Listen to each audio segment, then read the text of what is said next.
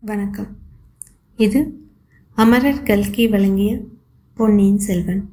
முதல் பாகம் புதுவெல்லம் முப்பத்தி ஆறாவது அத்தியாயம் ஞாபகம் இருக்கிறதா?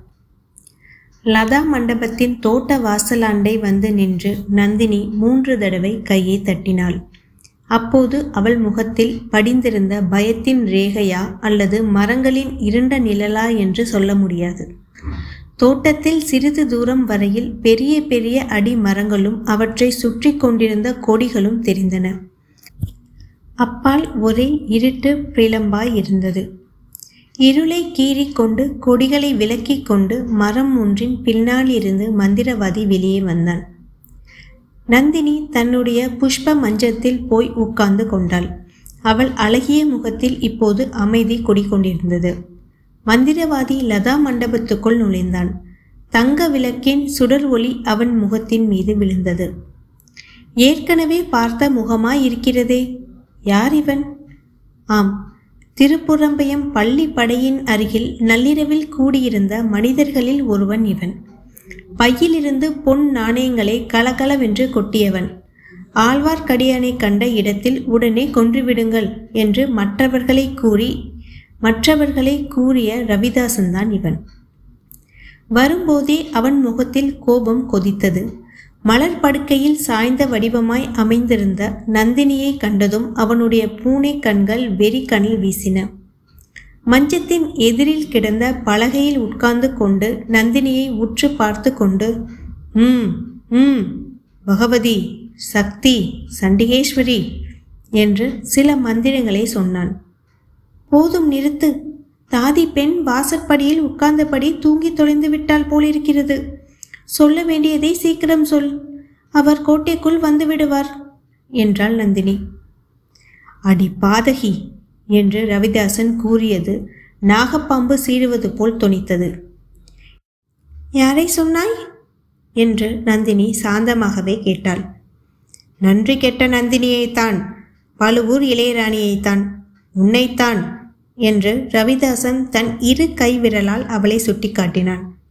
நந்தினி மௌனமாய் இருந்தாள் பெண்ணே நினைவில் வைத்திருக்க வேண்டிய சில சம்பவங்களை நீ மறைந்து விட்டாய் போலிருக்கிறது. அவற்றை உனக்கு ஞாபகப்படுத்துகிறேன் என்றான் ரவிதாசன். பழைய கதை இப்போது எதற்கு? என்றாள் நந்தினி. இப்போது எதற்கு என்றாய் கேட்கிறாய் சொல்கிறேன். முதலில் ஞாபகம் ஞாபகப்படுத்திவிட்டு பிற்பாடு சொல்கிறேன். என்றான் ரவிதாசன். அவனை தடுப்பதில் பயனில்லை என்று கருதியவளைப் போல் நந்தினி ஒரு பெருமூச்சு விட்டுவிட்டு வேறு பக்கம் திரும்பிக் கொண்டாள். ராணி கேள்.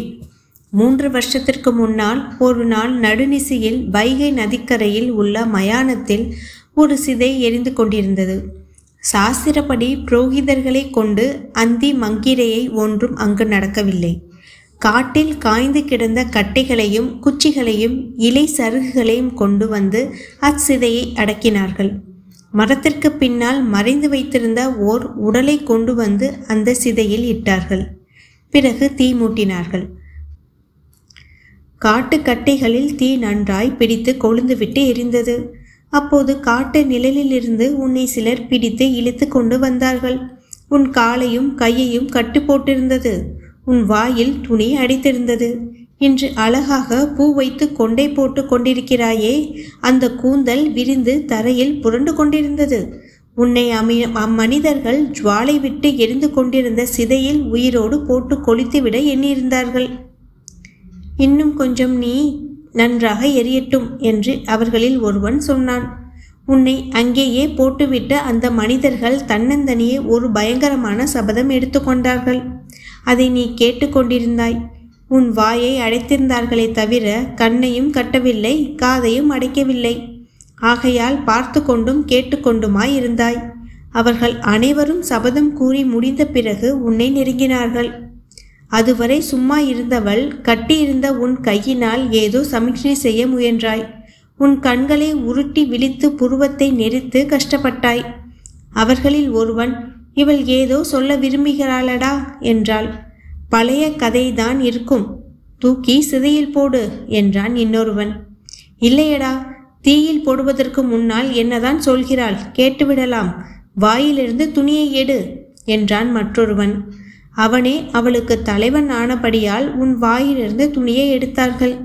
நீ அப்போது என்ன சொன்னாய் என்பது நினைவிருக்கிறதா பெண்ணே? என்று ரவிதாசன் கேட்டுவிட்டு நிறுத்தினான். நந்தினி மறுமொழி சொல்லவும் இல்லை. அவனை திரும்பி பார்க்கவும் இல்லை. நெஞ்சில் குடிக்கொண்டிருந்த அருவருப்பையும் பீதியையும் அதே சமயத்தில் பயங்கர சங்கலபத்தின் உறுதியையும் அவள் முகமண்டலம் காட்டியது. அவளுடைய கரிய கண்களிலிருந்து இரு கண்ணீர் துளிகளும் ததுமி நின்றன. பெண்ணே பேச மாட்டேன் என்கிறாயா? வேண்டாம் அதையும் நானே சொல்லிவிடுகிறேன். அந்த மனிதர்களைப் போலவே நீயும் பழிவாங்கும் விரதம் பூணப்போவதாக சொன்னாய். பழி வாங்குவதற்கு அவர்களை காட்டிலும் உனக்கே அதிக காரணம் உண்டு என்று சத்தியம் செய்தாய். உன்னுடைய அழகையும் மதியையும் அதற்கு பயன்படுத்துவதாக கூறினாய். அவர்களுக்கு உன்னால் முடிந்த அளவு உதவி புரிவதாகவும் சொன்னாய். சபதத்தை நிறைவேற்றியதும் நீயே உன் உயிரை விட்டுவிட தீர்மானிப்பதாய் இருப்பதாகவும் ஆணையிட்டு சொன்னாய். உன்னை மற்றவர்கள் நம்பவில்லை. ஆனால் நான் நம்பினேன். நம்பி உன்னை தீயில் போட்டு விடாமல் தடுத்தேன். உன் உயிரை தப்புவித்தேன். இதையெல்லாம் உனக்கு ஞாபகம் இருக்கிறதா? என்று ரவிதாசன் கூறி நிறுத்தினான். நந்தினி சற்று திரும்பி அவனை பார்த்து ஞாபகம் இருக்கிறதா என்று கேட்கிறாயா?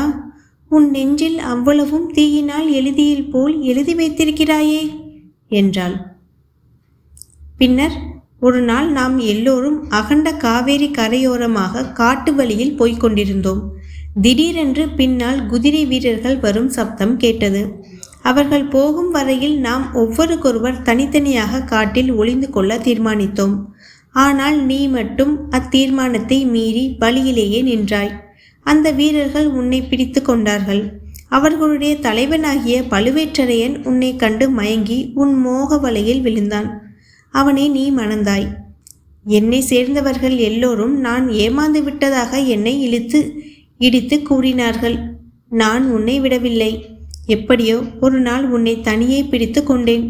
துரோகியாகி உன்னை கத்தியினால் குத்தி கொன்றுவிட எண்ணினேன். மறுபடியும் நீ உயிர் பிச்சை கேட்டாய். நம்முடைய சபதத்தை நிறைவேற்றுவதற்காகவே இங்கு வந்திருப்பதாக கூறினாய். இந்த அரண்மனையில் இருந்தபடியே எங்களுக்கு வேண்டிய உதவியெல்லாம் செய்வதாக சத்தியம் செய்தாய். இதெல்லாம் உண்மையா இல்லையா? என்று கேட்டுவிட்டு நிறுத்தினான் ரவிதாசன். இதெல்லாம் உண்மைதான். யார் இல்லை என்றார்கள். எதற்காக திரும்பி திரும்பி சொல்கிறாய்? இப்போது நீ வந்த காரியத்தை சொல்லு என்றாள் நந்தினி. இல்லை பெண்ணே உனக்கு ஞாபகம் இல்லை. எல்லாவற்றையும் நீ மறந்துவிட்டாய். பழுவூர் அரண்மனையின் சுபபோகத்தில் அலைந்து உன் சபதத்தை மறந்துவிட்டாய். அறுசுவை உண்டு அருந்தி ஆடை ஆபரணங்கள் புனைந்து சப்ரகூட மஞ்சத்தில் பட்டு மெத்தையில் உறங்கி தந்த பல்லக்கில் பிரயாணம் செய்து ராணினி உனக்கு பழைய ஞாபகங்கள் எப்படி வரும்? சி இந்த மஞ்சத்தையும் மெத்தையையும் ஆடை ஆபரணமும் யாருக்கு வேண்டும்? இந்த அற்ப மோகங்களுக்காகவா நான் உயிர் வாழ்கிறேன்? இல்லவே இல்லை. அல்லது வழியில் போகிற வாலிபனுடைய சௌந்தரிய வதனத்தைக் கண்டு மயங்கிவிட்டாய் போலும். புதிதாக கொண்ட மையில் பழைய பழி வாங்கும் எண்ணத்தை மறைந்திருக்கலாம் அல்லவா? நந்தினி சிறிது துணுக்கம் அடைந்தாள். அதை உடனே சமாளித்து கொண்டு பொய் முழு பொய் என்றாள். அது பொய்யானால் நான் இன்று வரப்போவதாக முன்னதாக சொல்லி அனுப்பியிருந்தோம். வழக்கமான இடத்துக்கு உன் தாதி பெண்ணை ஏன் அனுப்பவில்லை? அனுப்பி வைத்துதான் இருந்தேன். உனக்கு வைத்திருந்த ஏனியில் இன்னொருவன் ஏறி வந்துவிட்டான். அந்த மூட பெண் அவனை நீதான் என்று எண்ணி அழைத்து கொண்டு வந்துவிட்டாள். அது என்னுடைய குற்றமா? யாருடைய குற்றமாய் இருந்தால் என்ன?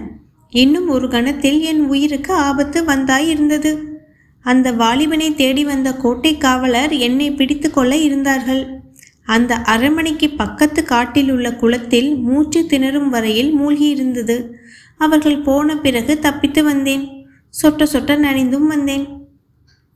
உனக்கு அது வேண்டியதுதான். என்னை சந்தேகித்த பாவத்தை இந்த முழுக்கினால் கழுவி கொண்டாய். பெண்ணே சத்தியமாக சொல். அந்த வாலிபனுடைய அழகில் நீ மதிமயங்கி விடவில்லையே. சி இது என்ன வார்த்தை? ஆண் பிள்ளைகளின் அழகை பற்றி யாராவது பேசுவார்களா? இந்த வெக்கங்கெட்ட சோழ நாட்டிலேதான் அரசன் அழகன் என்று கொண்டாடுவார்கள். ஆண் பிள்ளைக்கு அழகு உடம்பிலுள்ள போர் தழும்புகள் அல்லவா? நன்றாக சொன்னாய். இதை நீ உண்மையாக சொல்லும் பட்சத்தில் அந்த வீர வழிபோக்கன் இங்கு எதற்காக வந்தான்? முன்னுமே சொன்னேனே நீதான் என்று எண்ணி வாசுகி அவனை அழைத்து கொண்டு வந்தாள். என்னிடம் கூட நீ கொடுக்காத உன் முத்திரை மோதிரத்தை அவனிடம் ஏன் கொடுத்தாய்? அவனை இவ்விடம் தருவித்து பேசுவதற்காக கொடுத்தேன். இப்போது அம்மோதிரத்தை அவனிடமிருந்து வாங்கி கொண்டு விடப்போகிறேன் எதற்காக அவனை தருவித்தாய்? அவனிடம் இவ்வளவு நேரம் என்ன சல்லாபம் செய்து கொண்டிருந்தாய்? ஒரு முக்கியமான லாபத்தை கருதியே அவனிடம் சல்லாபம் செய்து கொண்டிருந்தேன். நம்முடைய நோக்கத்தை நிறைவேற்றிக் கொள்ள அவனால் பெரிய அனுகூலம் ஏற்படும். அடி பாதகி கடைசியில் உன் பெண் புத்தியை காட்டிவிட்டாயே யாரோ முன்பின் தெரியாத வாலிமனிடம் நமது ரகசியத்தை. வீணில் ஏன் பதறுகிறாய்? நான் ஒன்றும் அவனிடம் சொல்லிவிடவில்லை. அவனிடம் இருந்துதான் ரகசியத்தை கிராய்த்து கொண்டிருந்தேன். என்ன? கிரகித்து கொண்டாயா அவன் காஞ்சியிலிருந்து பழையாறைக்கு ஓலை கொண்டு போகிறான். பழையாறையில் உள்ள பெண் புலிக்கு கொண்டு போகிறான். அதை என்னிடம் காட்டினான். அவள் கொடுக்கும் மறு ஓலையை என்னிடம் கொண்டு வர சொன்னேன். அதற்குள் நீ வந்துவிட்டாய் ஓலையும் ஆயிற்று எழுத்தாணியும் ஆயிற்று இதனையெல்லாம் உமக்கு என்ன உபயோகம்? உன்னுடைய அறிவின் ஓட்டம் அவ்வளவுதான். புலிக்குலத்தை அடியோடு அழிப்பது என்று நாம் விரதம் கொண்டிருக்கிறோம். ஆனால் நீங்கள் ஆண் புலிகளை மட்டுமே எண்ணிக்கொண்டிருக்கிறீர்கள் பெண் புலியினாலும் குலம் வளரும் என்பதை மறந்துவிட்டீர்கள் அது மட்டுமல்ல தற்போது இந்த சோழ ராஜ்யத்தை ஆளுவது யார் என்று எண்ணிருக்கிறாய்? பழமிழந்து செயலிழந்து நோய் படுக்கையில் படுத்திருக்கும் கிழவனா? காஞ்சியிலும் இலங்கையிலும் உள்ள இளவரசர்களா? இல்லை உன்னை ராணியாக பெறும் பாக்கியம் பெற்ற தானதிகாரி பழுவேற்றரையர்தான் இந்த உலகம் அழிந்ததாயிற்றே அதுவும் தவறு. உலகம் அப்படி எண்ணுகிறது. இந்த கிழவரும் அப்படி எண்ணியே ஏமாந்து போகிறார். நீயும் அந்த ஏமாற்றத்திற்கு உள்ளாய் இருக்கிறாய் உண்மையில் பழையாறையில் உள்ள பெண் புலிக்குட்டி தான் இந்த ராஜ்யத்தை ஆளுகிறது. அரண்மனைக்குள் இருந்தபடி அந்த கர்வகாரி சூத்திர கயிற்றை இழுத்து எல்லாவற்றையும் மாற்றி வைத்து பார்க்கிறாள். அவளுடைய கொட்டத்தை நான் அடக்குவேன். அதற்காகவே இந்த வாலிபனை உபயோகப்படுத்திக் கொள்ளப் போகிறேன். ரவிதாசனுடைய முகத்தில் வியப்புக்கும் மரியாதைக்கும் உரிய அறிகுறிகள் தென்பட்டன. நீ பெரிய கைகாரிதான் சந்தேகம் இல்லை ஆனால் இதெல்லாம் உண்மை என்பது என்ன நிச்சயம்? உன்னை எப்படி நம்புவது? என்றான். அந்த வாலிபனையே உன்னிடம் ஒப்புவிக்கிறேன். நீயே அவனை சுரங்க வழியில் கோட்டைக்கு வெளியே அழைத்து கொண்டு போ. கண்ணை கட்டி அழைத்து கொண்டு போ. பழையாறைக்கு அருகில் சென்று காத்திரு. குந்தவை கொடுக்கும் மறு ஓலையுடன் இங்கே அவனை மீண்டும் அழைத்து கொண்டு வா. அவன் தப்பித்து கொள்ள பார்த்தாலும் உன்னை ஏமாற்ற பார்த்தாலும் உடனே கொன்றுவிடு என்றாள் நந்தினி. வேண்டாம் வேண்டாம். நீயும் அவனும் எப்படியாவது போங்கள். அவனை சின்ன பழுவேற்றரையரின் ஆட்கள் கோட்டைக்குள் இப்போது தேடுகிறார்கள். வெளியிலும் சீக்கிரத்தில் தேடப் போகிறார்கள். அவனோடு சேர்ந்து போனால் எனக்கும் ஆபத்து வரும். நான் வந்த காரியத்தை பற்றி சொல்லு. வந்த காரியம் என்னவென்று நீ இன்னும் தெரிவிக்கவில்லையே? காஞ்சிக்கும் இலங்கைக்கும் ஆட்கள் போக ஏற்பாடாகிவிட்டது. இலங்கைக்கு போகிறவர்கள் பாடு ரொம்ப கஷ்டம்தான். அங்கே வெறுகு சாமர்த்தியமாக நடந்து கொள்ள வேண்டும். அதற்கு என்ன என்ன செய்ய சொல்கிறாய்? இன்னும் பொன் வேண்டுமா? உங்களுடைய பொன்னாசைக்கு எல்லையே கிடையாதா? பொன் எங்களுடைய சொந்த உபயோகத்திற்கு அல்ல எடுத்த காரியத்தை முடிப்பதற்காகத்தான். பின் எதற்காக உன்னை இங்கே விட்டு வைத்திருக்கிறோம்? இலங்கைக்கு போகிறவர்களுக்கு சோழ நாட்டு பொன் நாணயத்தில் பயனில்லை இலங்கை பொன் நல்லது. இதை சொல்வதற்கு நீ இத்தனை நேரம் நீ கேட்பதற்கு முன்னே நான் எடுத்து வைத்திருக்கிறேன் என்று நந்தினி கூறி தான் இருந்த மஞ்சத்தின் அடியில் குனிந்தாள். ஒரு பையை எடுத்து ரவிதாசன் கையில் தந்தாள். இது நிறைய இலங்கை பொற்காசு இருக்கிறது. எடுத்துக்கொண்டு போ. அவர் வரும் நேரமாகிவிட்டது என்றாள். ரவிதாசன் பையை வாங்கி கொண்டு புறப்பட்ட போது கொஞ்சம் பொறு. அந்த வாலிபனை கோட்டைக்கு வெளியிலாவது கொண்டு போய் விட்டுவிடு. அப்புறம் அவன் வேறு பாதையில் போகட்டும். சுரங்க வழியை அவனுக்கு காட்டிக் கொடுக்க எனக்கு விருப்பமில்லை என்று சொல்லிவிட்டு எழுந்து நின்று இருண்ட மாளிகை பக்கம் பார்த்தாள். அங்கே ஒன்றும் தெரியவில்லை. விரல்களினால் சமீட்சை செய்தாள். லேசாக கையை தட்டினாள். ஒன்றிலும் பழையனில்லை. அவளும் ரவிதாசனும் லதா மண்டப பாதை வழியாக சிறிது தூரம் சென்றார்கள். அந்த பிரம்மாண்டமான இருள் மாளிகையில் அங்கிருந்து பிரவேசிக்கும் வாசலை நெருங்கினார்கள். ஆனால் வந்தியத்தேவனை காணவில்லை.